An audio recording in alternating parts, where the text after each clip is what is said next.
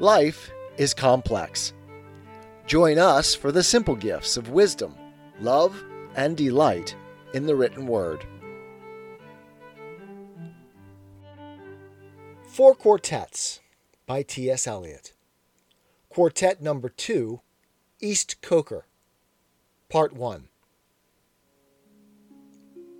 In my beginning is my end. In succession, houses rise and fall, crumble, are extended, are removed, destroyed, restored, or in their place is an open field, or a factory, or a bypass. Old stone to new building, old timber to new fires, old fires to ashes, and ashes to the earth which is already flesh, fur, and feces, bone of man and beast, cornstalk and leaf. Houses live and die.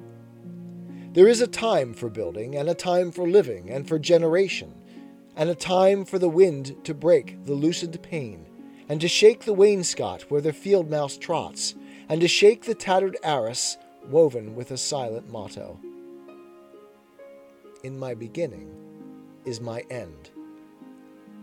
Now the light falls across the open field, leaving the deep lane shuttered with branches, dark in the afternoon, where you lean against a bank while a van passes, and the deep lane insists on the direction into the village.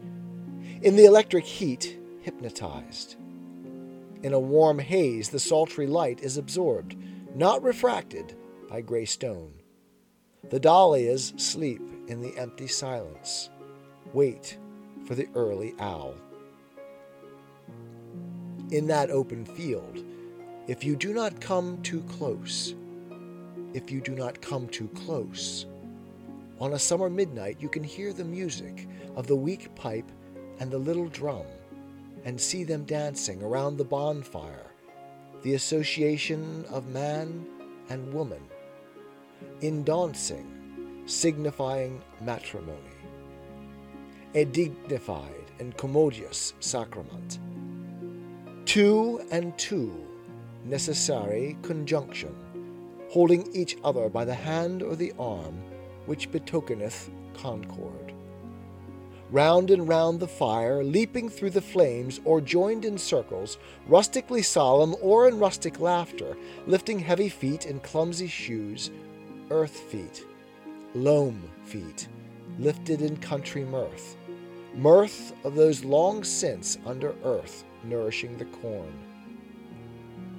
Keeping time, keeping the rhythm in their dancing as in their living in the living seasons, the time of the seasons and the constellations, the time of milking and the time of harvest, the time of the coupling of man and woman and that of beasts, feet rising and falling, eating and drinking, dung and death.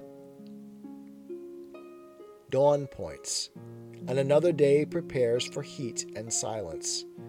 Out at sea, the dawn wind wrinkles and slides.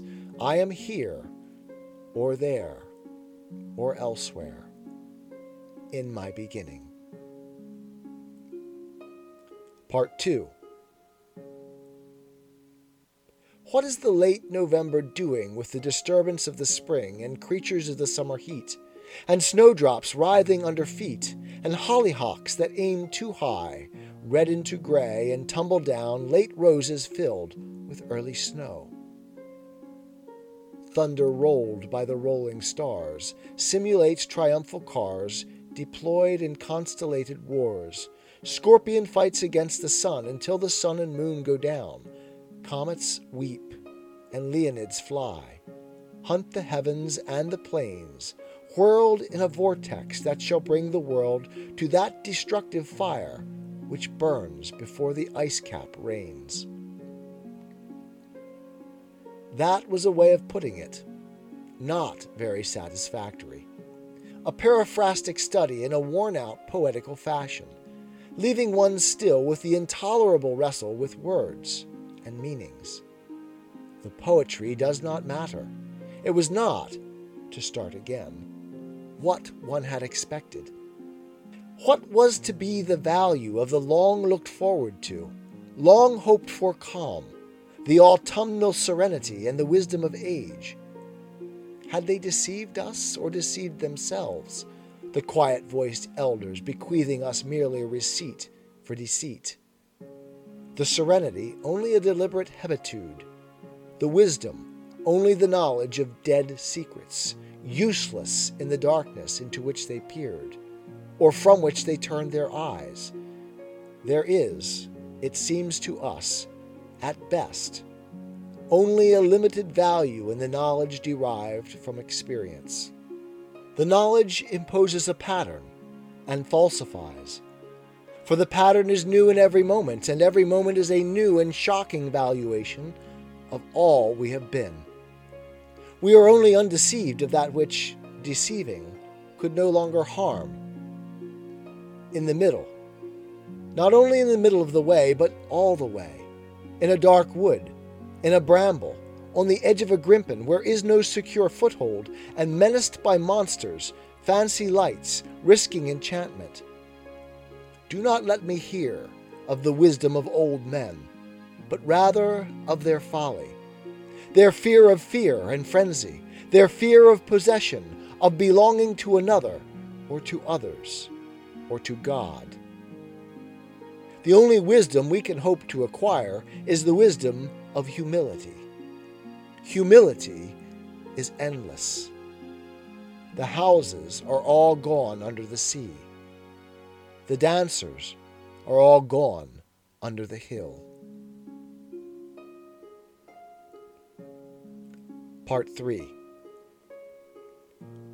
Oh, dark, dark, dark! They all go into the dark. The vacant interstellar spaces the vacant into the vacant. The captains, merchant bankers, eminent men of letters, the generous patrons of art, the statesmen and the rulers, distinguished civil servants, chairmen of many committees, industrial lords and petty contractors, all go into the dark. And dark the sun and moon, and the Almanach de Gotha, and the Stock Exchange Gazette, the directory of directors, and cold the sense, and lost the motive of action. And we all go with them into the silent funeral, nobody's funeral, for there is no one to bury. I said to my soul, Be still, and let the dark come upon you, which shall be the darkness of God. As in a theater the lights are extinguished, for the scene to be changed with a hollow rumble of wings, with a movement of darkness on darkness.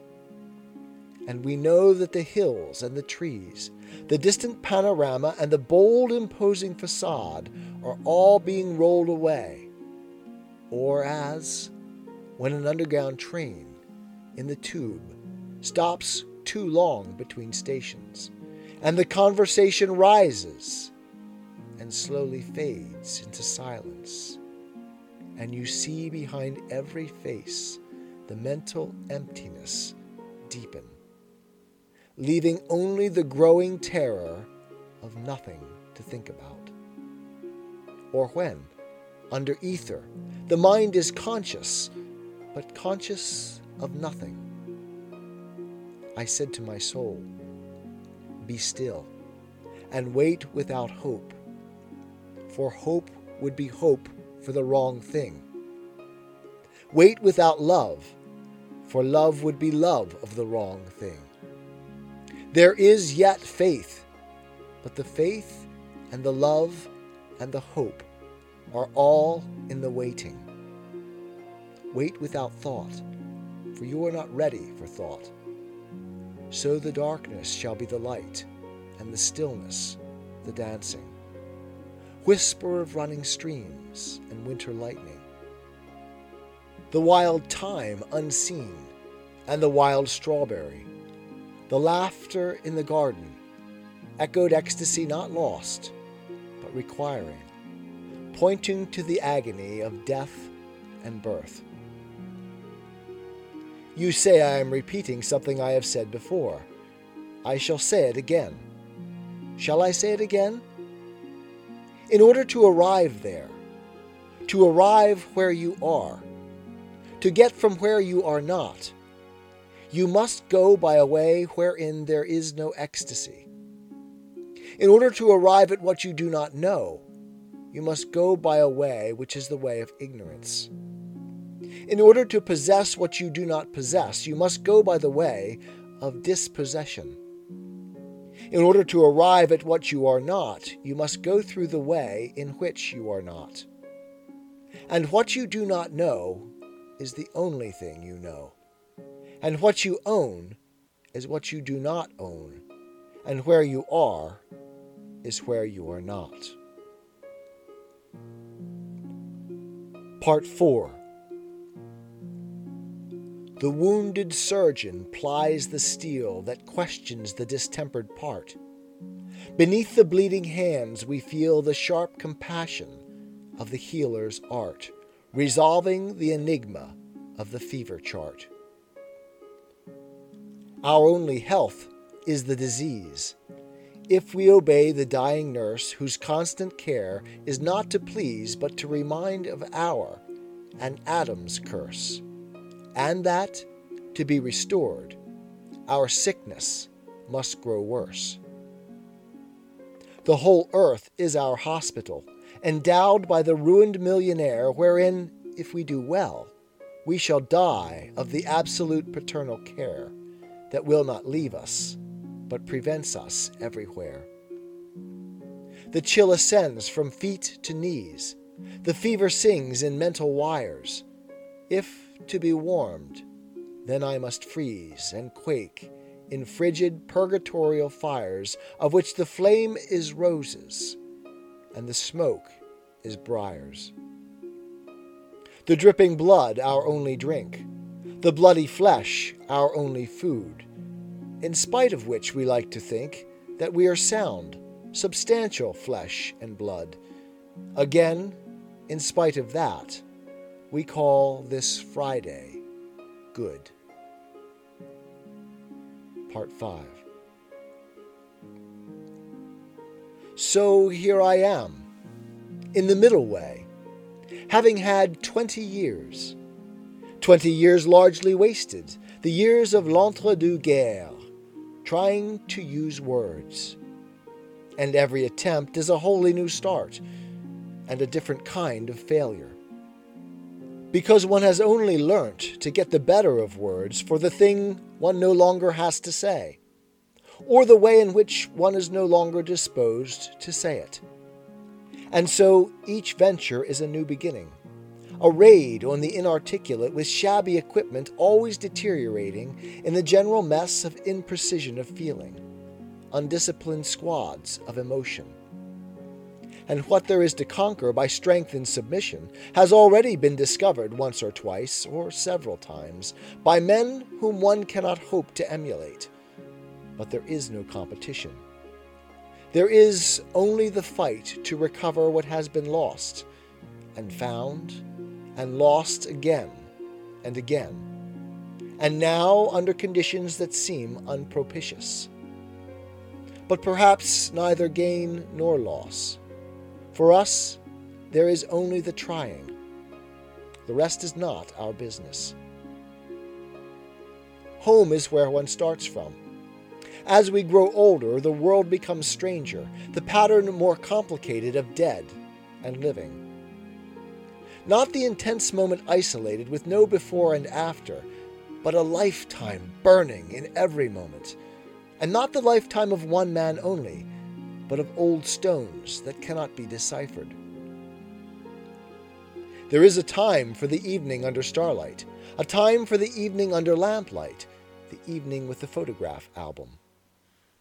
Love is most nearly itself when here and now cease to matter. Old men ought to be explorers. Here or there does not matter. We must be still and still moving into another intensity for a further union, a deeper communion through the dark cold and the empty desolation, the wave cry, the wind cry, the vast waters of the petrel and the porpoise. In my end is my beginning.